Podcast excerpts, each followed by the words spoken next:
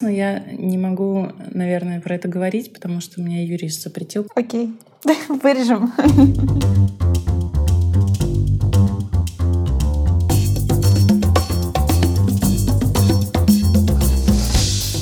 Всем привет! Это Александра Кретова и подкаст «Без лайков». В этом выпуске я беседую с автором уникального проекта «Ретроградный Меркурий» Олей Осиповой. Астрология на злобу дня или инструкция по выживанию на этой безумной планете. Мы поговорили с Олей о том, как родился проект, о ее увлечении эзотерикой и духовными практиками, а также почему весь мир сошел с ума по астрологии и что нас ждет в 2020. Важный дисклеймер. Не стоит относиться к астропрогнозам с полной серьезностью и слепо верить данным инструкциям. Это лишь подсказка, а следовать ей или нет, решать только вам. Отмечайте нас с Олей ой, то есть э, с ретроградным Меркурием в своих сторис, чтобы как можно больше людей могли услышать этот выпуск. И, конечно, не забывайте хорошенько мыть руки. Скоро будет полегче.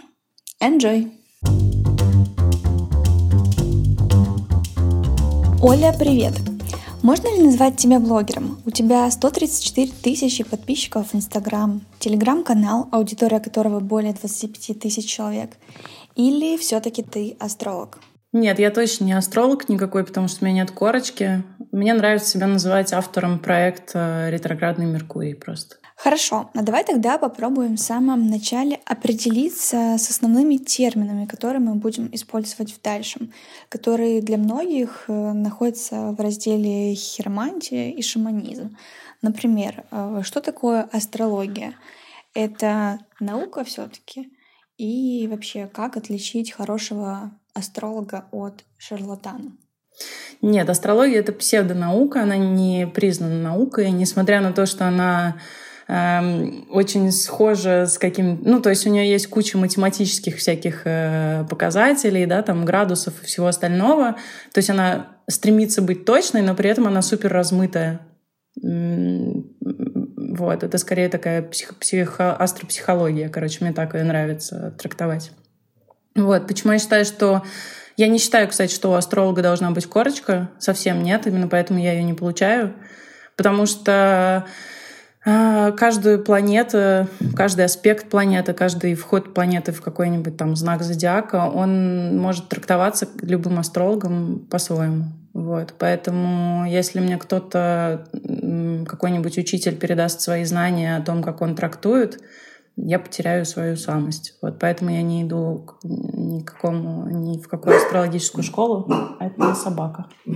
Так, а как отличить тогда хорошего астролога от, ну, назовем это шарлатаном? От шарлатана, да. Но у меня есть своя теория, что если астролог тебе говорит, э, что у тебя, там, я не знаю, Марс в какой-нибудь оппозиции к Урану, и ты обязательно подвернешь лодыжку в октябре 2023 года, то этот астролог шарлатан, потому что трактовок может быть ну, миллиард. А, и мне кажется, что от астрологов, которые что-то предсказывают, от них нужно бежать, потому что это какие-то сумасшедшие совершенно люди, потому что предсказаний, в принципе, не может существовать. Поэтому астрология называют псевдонаукой, потому что очень многие астрологи, мне кажется, ее очень неправильно воспринимают. Они считают, что если они видят что-то, их, их трактовка, трактовка единственно верная.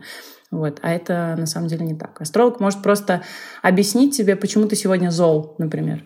Условно, там какой-нибудь Марс э, чуть ближе подошел в какую-нибудь аспектацию, ну, чуть ближе подошел к Земле, да, и поэтому мы себя чувствуем, э, на нас набрасывается гнев, отчаяние, нам хочется э, крошить людей, да, на улице прохожих, которые ни в чем не виноваты. Вот. И астролог может тебе сказать, что у тебя сегодня вот Марс ведет себя довольно безобразно, поэтому а, постарайся, не знаю, поставить в планки, прежде чем и сбросить свою энергию в спорт, прежде чем выйти на улицу, потому что это тебе немножко поможет. Вот эти астрологи нормальные, а астрологи, которые предсказывают, это, на мой взгляд, шарлатаны. А зачем тогда вообще, в принципе, приходить к астрологам? Ну, это так же, как к психологам, зачем тебе к ним идти? Потому что тебе хочется, чтобы кто-то тебе объяснил, что за фигня с тобой происходит. Ну, вообще, чаще всего, конечно, к астрологам идут, чтобы переложить ответственность себя на кого-то другого. Классно думать, что сегодня ты ведешь себя омерзительно, потому что полнолуние и Меркурий ретроградный, да, а не потому что ты действительно не можешь справиться с собой там каким-то образом.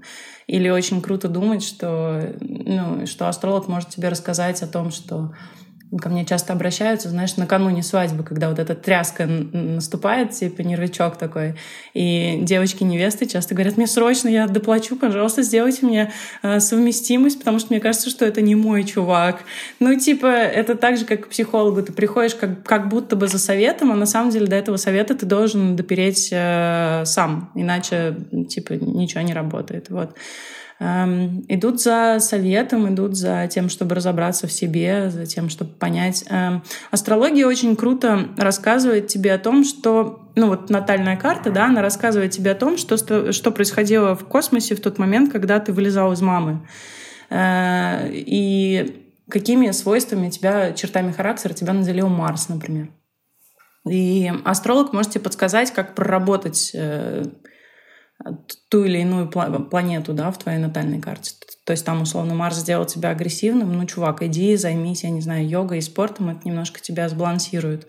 Или там, иди займись творчеством. Астрология может подсказать, а, куда тебе вообще хорошо будет пойти. То есть там, например, родители часто настаивают, чтобы там дети шли, я не знаю, на юриспруденцию на какую-нибудь, да, а в натальной карте у тебя, ну, все просто орет о том, что ты хочешь быть, не знаю, Валерием Меладзе. Ну, ты просто мечтаешь петь э, про три реки, вот, а, а тебя запихнули на юриспруденцию, и ты всю жизнь чувствуешь себя несчастным. Потом тебе наступает 30, да, у тебя там какой-нибудь первый кризис, и ты такой, блин, пойду к астрологу схожу, пойму вообще, что со мной не так. И астролог тебе говорит, ну, ты же полезай уже в колготину, иди скачи как Казанова, да, как Валерий Леонтьев. Ты типа, ой, точно, я вообще-то всегда хотела скакать.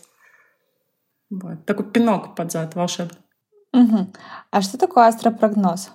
Ты берешь натальную карту и потом накладываешь на эту карту карту вот сегодняшнего дня, например, и смотришь, под каким углом Марс э, встал, например, бывают там хорошие аспекты, бывают плохие. Вот ты смотришь, сколько сегодня хороших аспектов, и объясняешь человеку, как вот сегодня он себя чувствует, почему так он себя чувствует, и что ему лучше в этот день, чем ему лучше заняться. Цветочки пересаживать или в карьере рвануть, да, куда-нибудь там к боссу сходить, ногой дверь выбить, просить зарплату.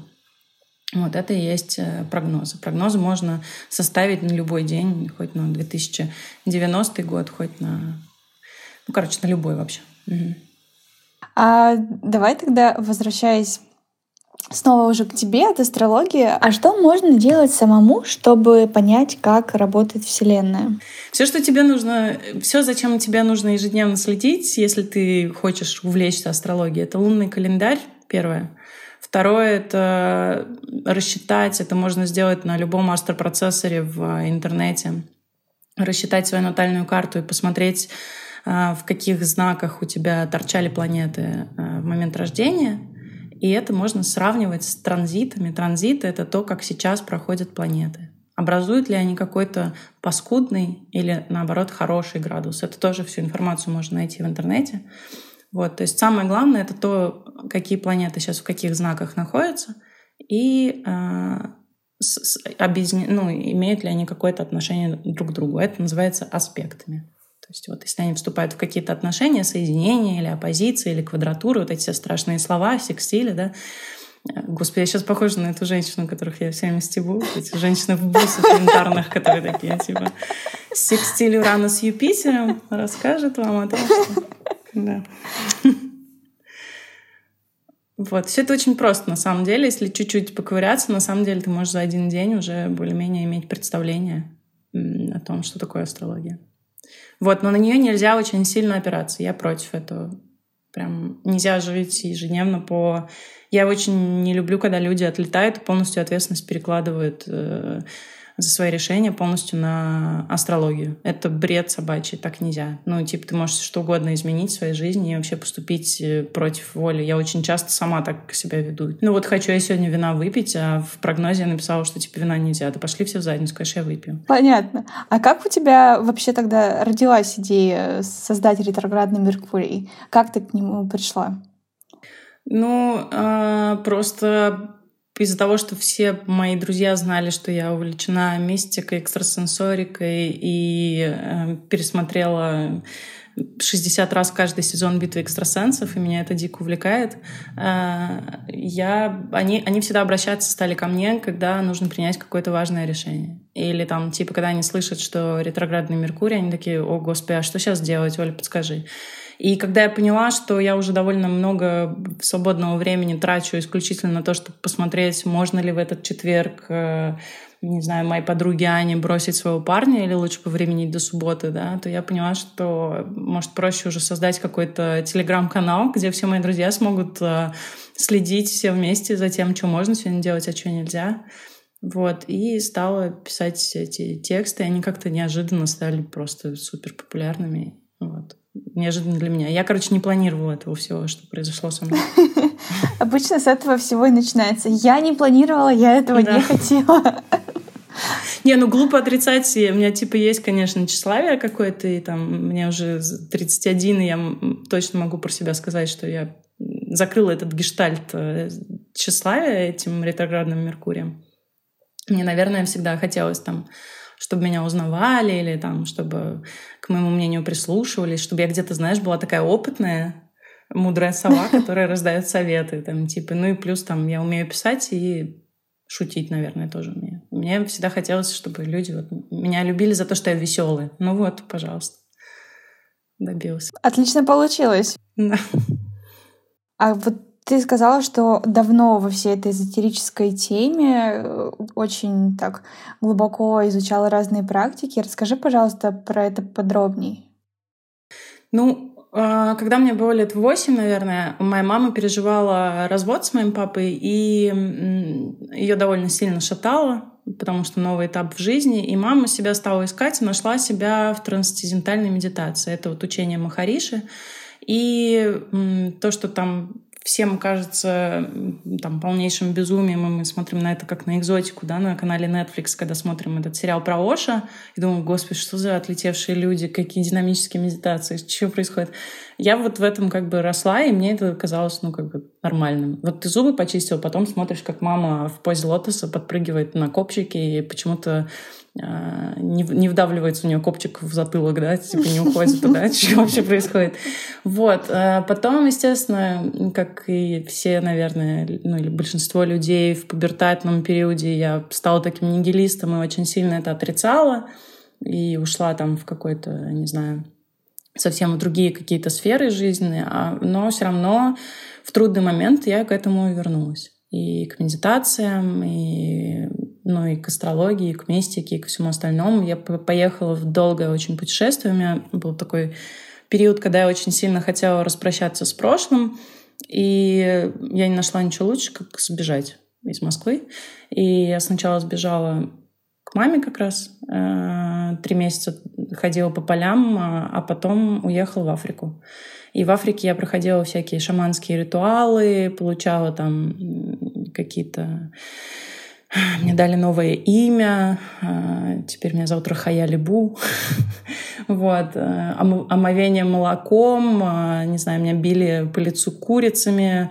Э, потом, значит, э, при мне резали козу для того, чтобы там очистить меня от каких-то плохих штук, которые во мне сидят. Потом ее надували как добанный воздушный шар прямо при мне. Потом меня мазали кровью. Ну, в общем, Три месяца я потусовалась среди вот этого шаманского всего. Поехала потом в Индию.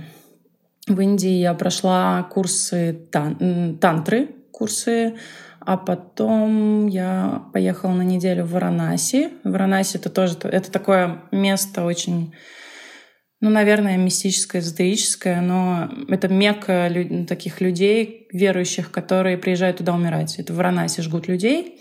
Вот. Ну и мне очень всегда была интересна смерть, и мне я ее очень боялась.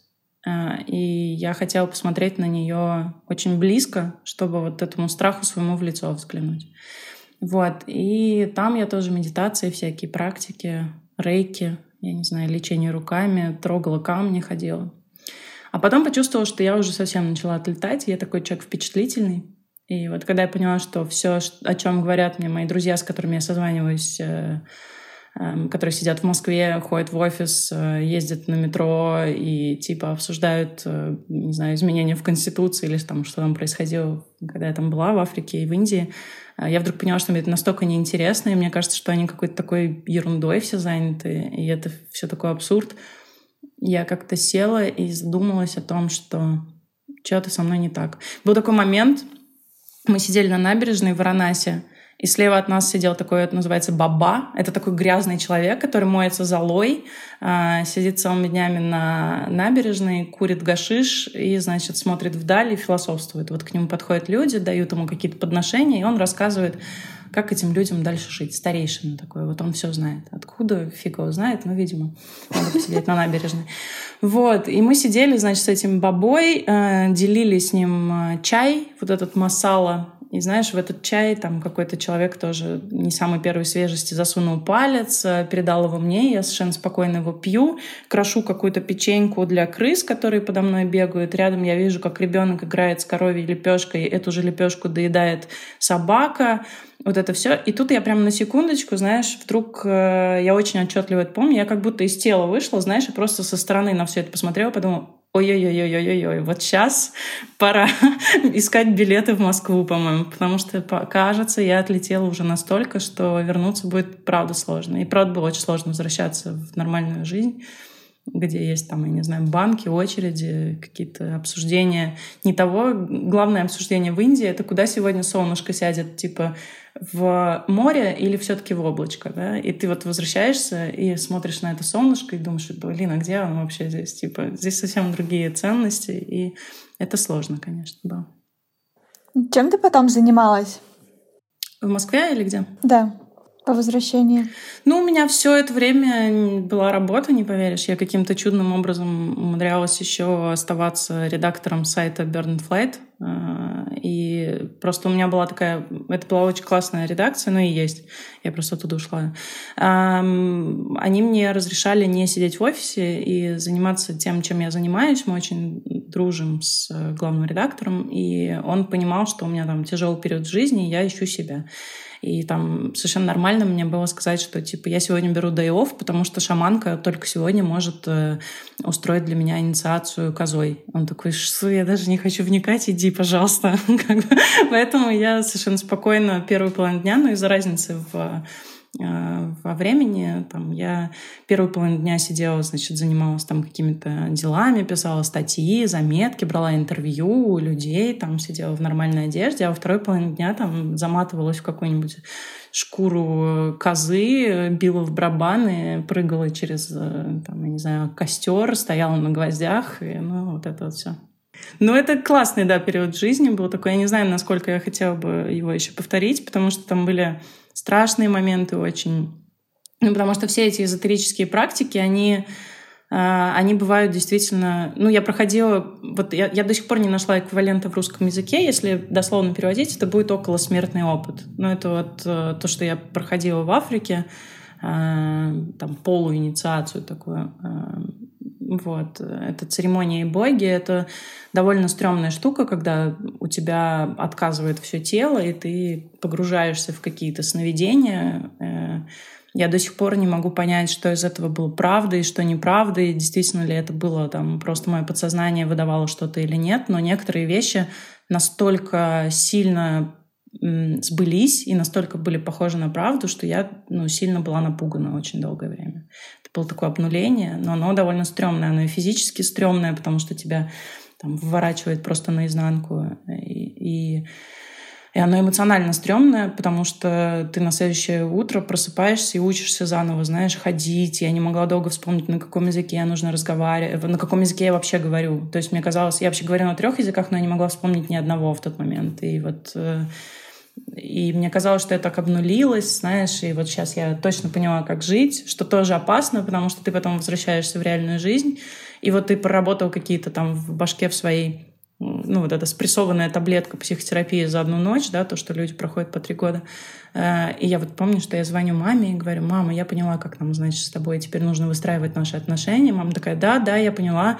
Я говорю, вот больше не давай мне советов. Но мама, конечно же, не, не проходила со мной этой церемонии, поэтому мама продолжает давать мне советы. Я думаю, да как так? Ну, типа, все же стало понятно уже Типа, что же вы все не допираете? Это очень сложно потом перенести в реальную жизнь.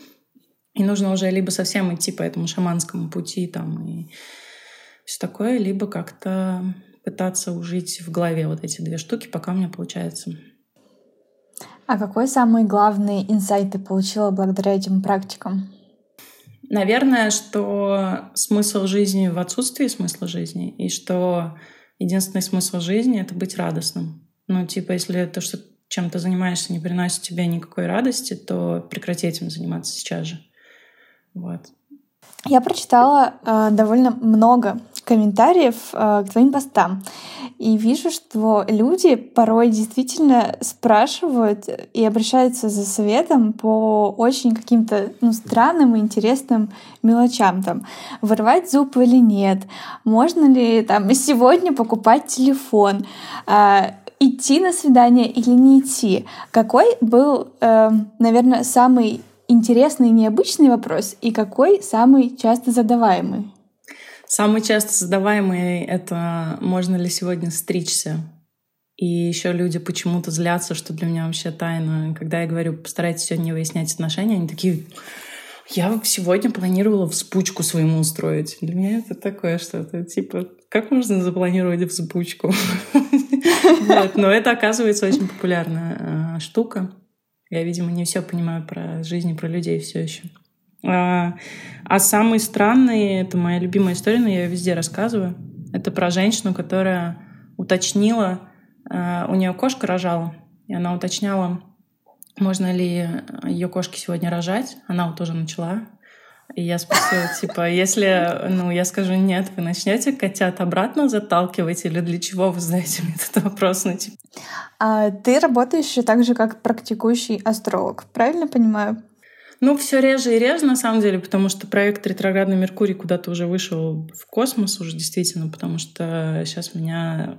Я сейчас больше занимаюсь всякими рекламными, что ли, проектами или проектами, связанными с астрологией, где нужен контент какой-то, ну вот чем-то таким. Но друзьям я по-прежнему, да, делаю карты, или если там действительно какие-то люди прям очень сильно просят и говорят, ну мы прям совсем запутались и не понимаем, куда идти, ну да, я изредка смотрю. Вот у меня там висит какая-то очередь на три недели вперед, э, ну, бывает, да, делаю. А есть ли на твоей памяти какие-то вот прям супер космические истории, когда что-то с людьми происходило трансформационное после разговора с тобой? А, ну вот самое, наверное, трансформационное произошло с э, моей подругой, про которую я увидела как раз, когда происходи, происходила моя вот эта вот церемония боги в Африке я увидела про нее очень нехорошую штуку, что будет с ней, если она продолжит жить так, как живет. И я до сих пор рассказываю, у меня до сих пор мурашки, я до сих пор не знаю, как к этому относиться, как об этом рассказывать так, чтобы люди не подумали, что я совсем уже какая-то просто бешеная собака, я не знаю. Вот. А, я увидела, позвонила ей и сказала, что спросила ее, во-первых, ты одета так-то была вот в тот день? Она говорит, господи, ты что в Москве, что происходит? Мне страшно, ты что следишь за мной? Я говорю, нет, я в Африке, ты, типа, я боюсь тебя сейчас напугать, но имею в виду, что я видела про тебя очень нехорошую штуку, и давай сейчас разберемся, что бы ты могла сделать. Эм, и она полностью поменяла свою жизнь вообще. То есть она уволилась из места, где она была, занялась совершенно, ушла в другую сферу, и, по-моему, абсолютно счастлива. Ну, по крайней мере, она выглядит э, гораздо счастливее и лучше, чем это было. Плюс еще была, ну, она не космическая история, но я посоветовала я делала натальную, причем мужчина-бизнесмен пришел ко мне на заре еще ретроградного Меркурия, когда там был только телеграм-канал, и он был там мало кому известен, я уж не знаю, как он его откопал. Ну, в общем, он решил меня проверить, и типа, сейчас я тебе там, типа, немножко закину бабла, и ты мне расскажешь, давай, что там делать. И я как-то так простаралась и рассказала ему его натальную карту. И он так офигел. Я ему рассказала, как сделать так, чтобы в бизнесе поперло. И поперло очень сильно, и он даже хотел мне потом просто денег закинуть, я запретила. И он тогда решил оплатить мне тем, что он заказал натальные карты на всю свою семью. Она у него оказалась какая-то гигантская. Это был мой первый такой большой заработок на астрологии. Я там просто Вот, но да, он потом советовался со мной просто по всем вопросам. То есть там, условно, начиная от моего любимого, когда зуб выдрать, э, вести ли сегодня какие-то важные переговоры с Китаем, э, до того, когда жениться им, его детям, и подходит ли его ребенку там какая-нибудь невеста там, и так далее. Вот. А ты сказала, что сначала э, начался телеграм-канал. Угу, да. Почему ты потом решила развивать проект еще и в Инстаграме? А потому что что-то Инстаграм попер как-то очень сильно. И э, я на самом деле его не развивала. Там очень долгое время в Инстаграме я вообще примерялась к, к тому, как он должен быть оформлен. И как-то, знаешь, ну, большая часть я все-таки в телеге, в телеге оставляла. И вообще я ну, не очень хотела вот этих комментариев. Э, и мне не хотелось обсуждать с людьми там ну, потому что это бесит. Ну, типа, представляешь, тебе каждое утро приходит э, в личку 91 одинаковый вопрос, хотя ты вроде бы на все вопросы ответил, а тебе продолж... ну, типа, сожгите бумажку, и тебе спрашивают, а сжечь за минуту или за две? А ничего, если я сейчас сожгу? Ну, как, ну, и это просто сводит с ума, на самом деле. Я понимала, к чему это может привести, и я поэтому не хотела. А потом меня в Инстаграме откопали два каких-то чувака э, из Турции, и они говорят, мы тебе поможем Инстаграм довести до 10 тысяч, потому что это очень крутой Инстаграм у тебя. Вот. И это все было совершенно бесплатно, то есть это просто магия какая-то. Им действительно просто понравился контент, они ни копейки с меня никогда не взяли. А, и какими-то своими схемами учили меня, не накручивали подписчиков, а они меня учили как э, правильно расставлять хэштеги, знаешь, вот это вот все. И когда я увидела, как это прет, я вдруг поняла, что это может однажды начать приносить э, деньги, потому что астрологией, именно как вот астрологическими консультациями, это очень трудозатратная история. Потому что первое время, когда я пыталась зарабатывать астрологией, днем я работала редактором, а ночью я работала астрологом. И это был ужас вообще какой-то. То есть я практически не спала, и там за какие-то крошечные деньги мне казалось, что за это вообще так стыдно много брать денег и все такое. И потом я как-то сама с собой села и договорилась, что ну, это там 6 часов моего времени, одна натальная карта. Ну, блин, я имею право посчитать, сколько я заработала бы за эти 6 часов на нормальной работе, разделить это все и выкатить такой ценник. Но до этого нужно было допереть, знаешь, до этой ценности и там и всего остального. Вот. Ну и потом я поняла, что Инстаграм, он действительно может приносить денег на рекламе. Вот. И да, и поэтому стала его развивать. А сейчас я уже отказываюсь от рекламы. Ее уже стало слишком много запросов? Ну, очень много запросов дурацких всяких, там, я не знаю. Ну, во-первых, у меня нет менеджера по-прежнему. Э, и... Ты сейчас это все делаешь одна? Да, у меня вообще никого нет. Ну, у меня есть в помощниках э, девочка, которая вычитывает мои тексты перед э, тем, как их выпустить, потому что я очень часто делаю нелепые ошибки каких-то, которые портят все. Вот. И обязательно в комментариях найдется 91 человек, который укажет мне на ошибку, что я там два раза букву R использовала не там. Вот. А, и кто у меня еще? А, ну еще больше меня никого нет. А, да, я сама. И я обрабатываю все эти запросы сама, и запросы бывают ну, типа, менеджерские запросы из агентств очень часто сводят меня с ума, потому что они хотят, не, не понимают чего, и там, ну, я, я, я сейчас вот, я сейчас просто, знаешь, типа, меряю, я, я как слепой котенок иду куда-то, потому что у меня нет э, вот этого ку кумира или как, ну, как это правильно сказать, человек, на которого я могу ориентироваться. Ролевой который... модели. Ролевой модель, спасибо. Вот, у меня нет этой ролевой модели, на которую я могу ориентироваться, потому что я такого еще ну, не видела в, в русскоязычном пространстве. Поэтому я как слепой котенок, знаешь, такая сама тыкаюсь, о, здесь не надо было, о, а, а вот, это не нужно было. Ну, типа, тебе предлагают идти на Первый канал, ты такой, ну, наверное, да, Первый канал. Потом идешь, понимаешь, что из этого выхлопа никакого не было, а только на тебя какой-то безумный дед наорал в гримерке, типа потом на тебя наорал, ну, как бы еще кто-нибудь наорал, типа потом Гордон пытался тебе доказать, что ты, типа, вообще... Я это видела так себе человек. Да, да. Ну, как бы. Вот. И я, ну, знаешь, типа сейчас ай, нет, здесь горячо, ай, фу-фу-фу, здесь мокро, типа, ой, нет, здесь грязно. И вот так, типа, хожу и пытаюсь вообще понять, что надо делать, что не надо. Вот сегодня, например, мне, типа, вчера мне заказывал рекламу один дядька, а, а сегодня он записал мне аудио, аудиосообщение, вроде бы не хамское, но таким тоном, знаешь, что я полдня отходила, типа, э, вроде Ему не понравилось, как я его прорекламировала, и я вот получила сегодня от незнакомого человека. Это такое неприятное. Да, здесь много нюансов, конечно.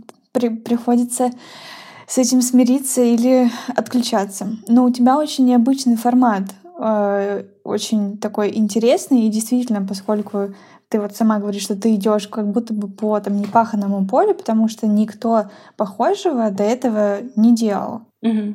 А, ты сама креативишь все эти штуки, все эти интеграции? Либо уже клиент приходит с четким пониманием того, что здесь нужно сделать и как они хотят? Очень редко клиент приходит. Чаще всего они приходят и говорят, мы хотим, как вот вы с теми сделали. И типа такой, нет. А, ну, я для всех, да, сама всегда придумываю какие-то форматы. Есть, конечно, повторяющиеся, но мне интереснее придумывать э, что-то новенькое все время. Вот. Э, сама, ну, там, не знаю, мой молодой человек мне помогает иногда. Какую-то вот рекламу недавно смешную сняли в сторис э, про ипотеку. Я не знаю, ты видел или нет. Там довольно смешно получилось. Ну, вот он мне помог. А так, в целом, нет, все сама придумываю. Очень редко бывают какие-то типа адекватные заказчики. Э, чаще всего это какие-то молодые классные бренды, Э, которые в себе уверены и которые не боятся, знаешь, что ты скажешь слово «жопа», например, или там, ну, у которых нет, типа, 150 критериев. У меня вообще, я обожаю то, как выглядят мои деловые переговоры. Ну, типа, ты приходишь такой в пиджаке, да, в какой-нибудь там сити, вы садитесь, значит, там напротив тебя эти люди в офисной одежде сидят, которые говорят, мы восхищаемся вашим контентом, всегда какая-то такая длинная речь, которая похожа вот на... Когда тебя с днем рождения поздравляют, знаешь, а ты уже такой, да-да, спасибо, я уже понял, пожалуйста, раздайте, где мы перейдем. А потом после этой речи они говорят, мы хотим, чтобы вы вот в вашем стилечке, вот, вот, вот прям вообще мы вас трогать не будем, вот в вашем стилечке нас бы как-то интегрировали ты говоришь, хорошо, есть какие-то критерии, там, ну, что нельзя трогать, да, вот куда, в какие сферы нельзя ходить. Не-не-не, все можно, кроме Оли Бузовой, наркотиков, ИГИЛа, э, Гитлера. Э, значит, не шутите, пожалуйста, вообще не над одним поп-певцом, э, а давайте слово «паскудно» использовать не будем. И знаешь, ну, тебя ограничивают, и у тебя в итоге... То есть мы хотим, чтобы прогноз был похож не на то, что у всех, а в итоге получается такой милый прогноз, типа «сегодня ешьте кашу». Ну вот давайте вот здесь как-нибудь типа, докрутим. Что ты там докрутишь? Как бы у меня довольно жесткий такой стиль.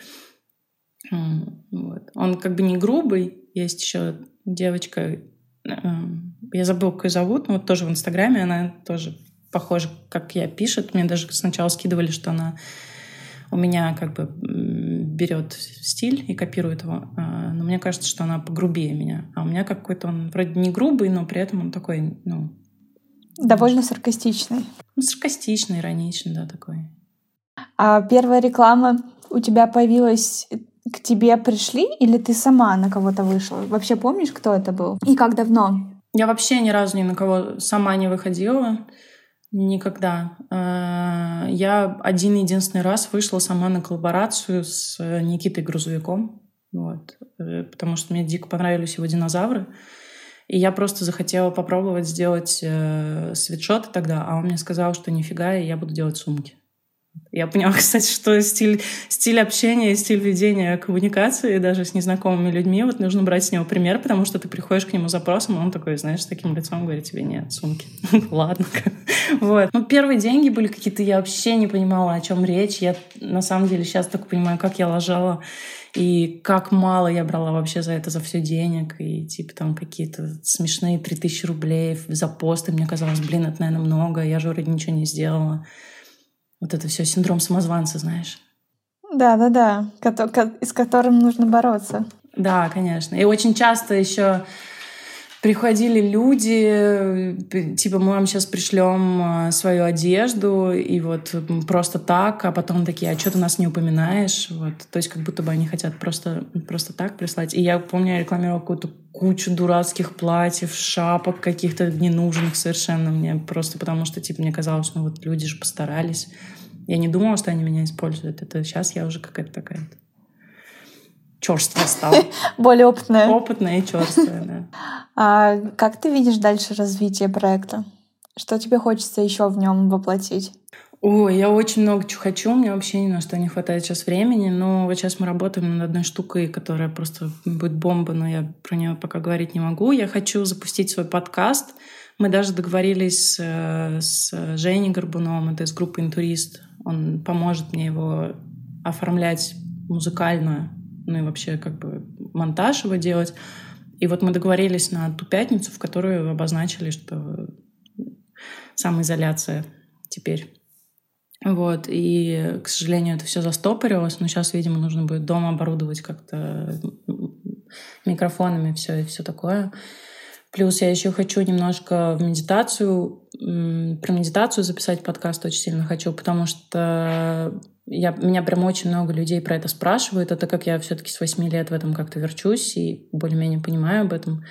Мне просто хочется немножко людей угомонить. Ну, знаешь, типа покачать их на ручках и своим голосом низким рассказать им о том, что можно заземлиться и 10 минут уделить э, в день себе. Это действительно действенная и рабочая штука, которая может помочь. Вот. А сам проект я, я на такой интуиции его делала всегда. Я так сильно не люблю вот эти, знаешь, э, меня всегда меня пугали вот эти всегда ноушены и там прочие вот эти вот э, э, сайты для того, чтобы собрать там таблицу, куда мы движемся, как мы идем, графики, вот это все. Оно меня настолько пугает. Вот у меня типа все мои э, все, все мои дела вершатся в хаосе в полном. Вот у меня типа взрыв какой-то, и я могу записать на, на сегодня себе 12 дел и сделать вообще другие. И вот мне как-то так нравится жить, и мне нравится, что я вообще не понимаю, что будет дальше, где эта точка финальная этого Меркурия. Чё... Мне казалось, что будет классным, наверное, если однажды меня позовут на телек э, вести рубрику в, на телеке, но вот меня позвали на телек, и мне вообще не понравилось. Ну, типа, это настолько оказалось не мое, и ну, как бы я не все могу рассказывать, но это просто чудовищно вообще не моя штука оказалась. Ну, вот поэтому я продолжаю тыкать нос, искать, где, где что будет. На интуиции. Ты всегда с ней жила, всегда прям. И все делала только на ней, не включая мозг и рацию. Не, я, я часто включаю, ну, я стараюсь включать мозг, я все-таки пытаюсь быть рациональным очень часто человеком, но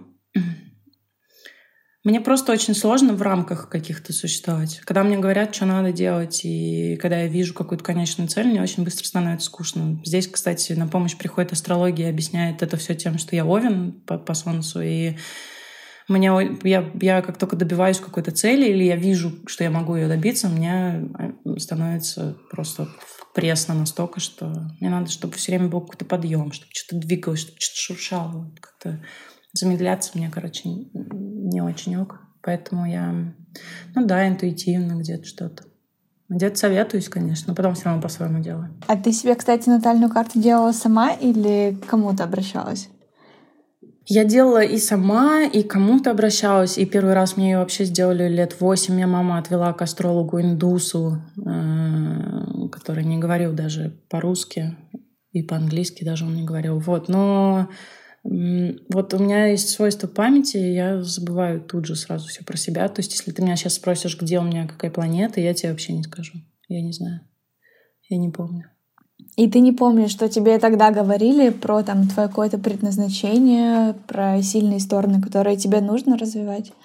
Помню. Я, я причем это вспомнила уже, когда занялась э, астрологией, вот как уже сейчас, ну, то есть когда там накупила каких-то книг, там стала смотреть какие-то онлайн-курсы и все остальное, когда углубилась. Короче, я вернулась когда к маме, у меня мама живет просто в Бельгии, и я доехала до мамы и говорю, мама, а у тебя не осталось никаких э, бумажек Оказалось, что осталось, и я прочитала, и там довольно многое было про то, что совпало. Ну, к, к примеру, там 8 лет мне этот астролог сказал, что я никогда не буду жить с мамой, что у меня с мамой, например, пути расходятся. Вот. Это было предсказание, но оно, видишь, как сбылось. Я уже лет 17 с мамой не живу. Вот. А еще он сказал, да, что около 30 лет я, мне придется сделать выбор. Это будет либо э, духовная деятельность, я для себя это определяю как астрология, вот именно как астрогуру, знаешь, такой сидит э, и рассказывает всем, значит, э, учит всех, как вот астрологию изучать, вот там типа к нему приходят, и вот он только этим зарабатывает. Я же все-таки более развлекательный, да, чувак такой, типа. То есть я из-за своей, из-за своего журналистского прошлого э, я как-то больше в медийность ухожу. То есть я там астрологию в массы толкаю и стараюсь научить всех людей иронично к ней относиться, как к всему остальному в жизни. Вот. А как ты думаешь, почему сейчас вообще происходит такой э, всплеск э, и бум на эту тему? И, и тему астрологии, и вообще эзотерических знаний? Ну, про астрологию у меня есть теория, что это все Кремниевая долина сошла с ума немножко. И они там стали очень сильно увлекаться всеми этими эзотерическими практиками. Ну вот, например, когда я проходила и Богу, одновременно там лежал со мной юрист НАСА э, на матрасе там, заплеванном вот, в Африке. ну, то есть все немножко увлеклись там аюаской, губ этот, да, и все остальное. И оттуда, конечно, пошло увлечение уже такой астрологией. Они там вбухали миллионы просто долларов в э, астрологические приложения. Об этом стали снимать э, документальные серии на Netflix, э, там, писать всякие мировые издания типа Нью-Йоркера, Нью-Йорк Таймса там, и всех остальных европейских. Ну, потом уже и наши подхватили тоже. Вот, и волна такая пошла. А вообще, мне кажется, что на самом деле никакой не бум, а всегда это всем было интересно. Вот. Просто раньше мы были маленькие, да, и вот эти астрологи, они были, ну, другими. Они были, это был какой-то Павел Глоба, да, в костюме, или это были какие-то женщины в янтарных бусах, которые, значит, там что-то с рыжими волосами, плохо уложенными, долго и нудно тебе рассказывали что-то про секстиль, э, сами воду какую-то лили, там, черти что. Ну, а сейчас э, эпоха пост-мета, пост-пост уже мета, мета иронии, вот. Ну и как бы должен был появиться вот и такой астролог тоже, как я. И... ну и вообще интересно же, интересно же всем всегда, мне, мне, я для себя так объясняю, всегда интересно думать, что ты часть чего-то большего, что помимо всего, что с тобой ежедневно происходит, типа коронавирусов, э, изменений в Конституцию, не знаю, каких-то там налоговых и черти чего, там, не знаю, очередей во Вкусвиле, помимо этого всего есть что-то еще большое, что ты не просто для того, чтобы поругаться с кассиром в пятерочке, да, пришел на эту землю, а у тебя, ну, есть какая-то миссия, что ты имеешь какое-то отношение к этой огромной луне, которая вот сейчас в окошке, да, торчит, что ты вообще-то здесь не просто так, и ты тоже какой-то большой такой есть в тебе какой-то смысл. Вот. А ты пользовалась сама этими приложениями? Костарт, это паттерн. Да, я пользовалась. Но я не могу сказать, что они мне прям сильно нравятся, потому что там очень много воды. А, но все-таки персональный астролог это, ну как бы человек-астролог это все-таки немножко другое. Ну типа там очень все обобщенно, очень много воды и все такое. Вот. А как ты думаешь, а, можно ли сделать, ну вот реально мини-персонального астролога в приложении? Это возможно? А, думаю, да. Мы над этим. У тебя есть, да, такие мысли? Я уверена, да. Я поняла. Однажды кто-то это сделал. Слушай, вот я, когда готовилась к нашему интервью, то даже почитала какие-то статьи и исследования о том, почему астрология стала такой популярной. И вот а, по данным Американской ассоциации психологов считается, что миллениалы с 2014 года являются самым а, тревожным поколением и поколением, которое больше всего подвержено стрессу. И очевидно, что этот уровень стресса э, довольно вырос с 2010 года, когда активно начали появляться и расти социальные сети. Э, и, в общем-то, миллениалы в целом переживают не только из-за лайков и просмотра, но и каких-то политических проблем, климатических изменений, глобального кризиса и экологии. Им кажется, что они являются вот этой вот вселенной большой, и что на самом деле их увлечение астрологией э, как-то увлекает их больше именно в такое неопределенное и сложное время. Что ты думаешь об этом? Чувствуется ли сейчас этот подъем? Мне кажется, что мир оказался, правда, в каком-то таком э, необычном состоянии, если его можно назвать э, таковым. Ну, у нас действительно тревожность заш зашкаливающая же, да, стала. У нас же вообще такая, э, как мы войдем в эпоху такими людьми, которые как же я это так забавно недавно сформулировала, сейчас второй раз не повторю. ну, людьми, которые о себе действительно заботятся больше даже, может быть, чем нужно. Ну, то есть, типа, этот тренд на осознанность, он вырос из того, что про Америку не скажу, точно, но про, про нас это полное отрицалово Советского Союза. Ну, типа, потому что у нас есть я, наконец-то, да, у нас появилось какое-то личное, личное пространство. Там все начиналось с психологии, да, с психотерапевтов. Там несколько лет назад же все просто повально пошли к психотерапевтам. В Америке это раньше же все началось. Вот. А, про тревожность ни моя мама, ни моя мой папа, ни моя бабушка слыхом не слышали про тревожные расстройства. Тревожные расстройства — это же было что-то из разряда «О, Господи, в психушку надо», ну, там, или что-то такое, да. А сейчас тревожное расстройство, типа, ну, у каждого второго, да, наверное, или если не у каждого первого. И мы вдруг действительно стали... У нас больше времени появилось, больше информации. Мы смотрим, смотрим в интернет, читаем. У нас много много желания понять про то, что вообще с нами происходит. Нам, ну, у нас, во-первых, еще застой такой политический, и, соответственно, у нас сейчас сильный застой в, там, в искусстве, на мой взгляд. Вот, нам, мы сейчас не протестуем, ничем таким не заняты, и у нас есть очень много времени заниматься... Это собака опять. Много времени заниматься, заниматься собой. У нас много очень времени думать о том, из-за чего же мы тревожимся. Вот. И это модно еще стало. Мне кажется, сейчас не модно не иметь тревожного расстройства. А это хорошо или плохо? Блин, ну когда это все доходит до крайности, мне кажется, что это, конечно, уже плохо. Ну потому что моя подруга, психо... которая училась на психиатра и практиковалась, она, когда был мету, что ли. А, нет, Face of Depression, когда был. Она говорит, господи, меня, ну, типа, с одной стороны, тренд-то очень крутой, но у нас, люди же все доводят до абсурда, ну, просто все. Потому что, типа, когда уже, когда уже просто грустненько стали путать с э, депрессией и биполяркой, ну, типа, если послушать посмотреть сейчас на ленту Фейсбука, ну, у каждого первого биполярка, и, по-моему, сейчас не модно не иметь биполярку. Мне кажется, это уже немножко фиговато, да, стало. И у меня есть для тебя короткий блиц. Первый вопрос. Костар или паттерн? Костар, наверное. Венера или Марс? Марс. Самое сильное энергетически заряженное место, где ты была, и его стоит посетить. Ох, город Каджураха. Э, там есть э, развалившиеся развалины старого храма, э, просто которому, не знаю, тысячи лет. И у меня было там упражнение, нужно было по нему ходить э, босиком. И это самое сильное мое переживание, наверное, за все время вообще.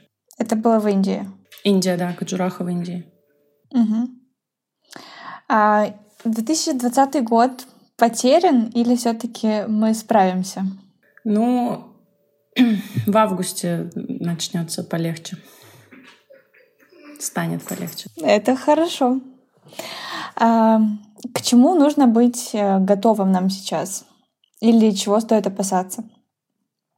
А, опасаться стоит э, немытых рук, э, бывших партнеров во второй половине мая и ретроградного Меркурия летом. До августа. До августа, да. До августа, короче, Спасибо. Нужно, нужно опасаться, после августа можно выдохнуть. Угу. И пожелания слушателям. А, верить в себя больше, чем в астрологию, вообще полагаться на себя. А если, а, если понесло куда-то течением жизни, то стараться найти, найти момент, когда можно выгрести к берегу, развернуться и поплыть в ту сторону, в которую нужно. Спасибо. Спасибо тебе.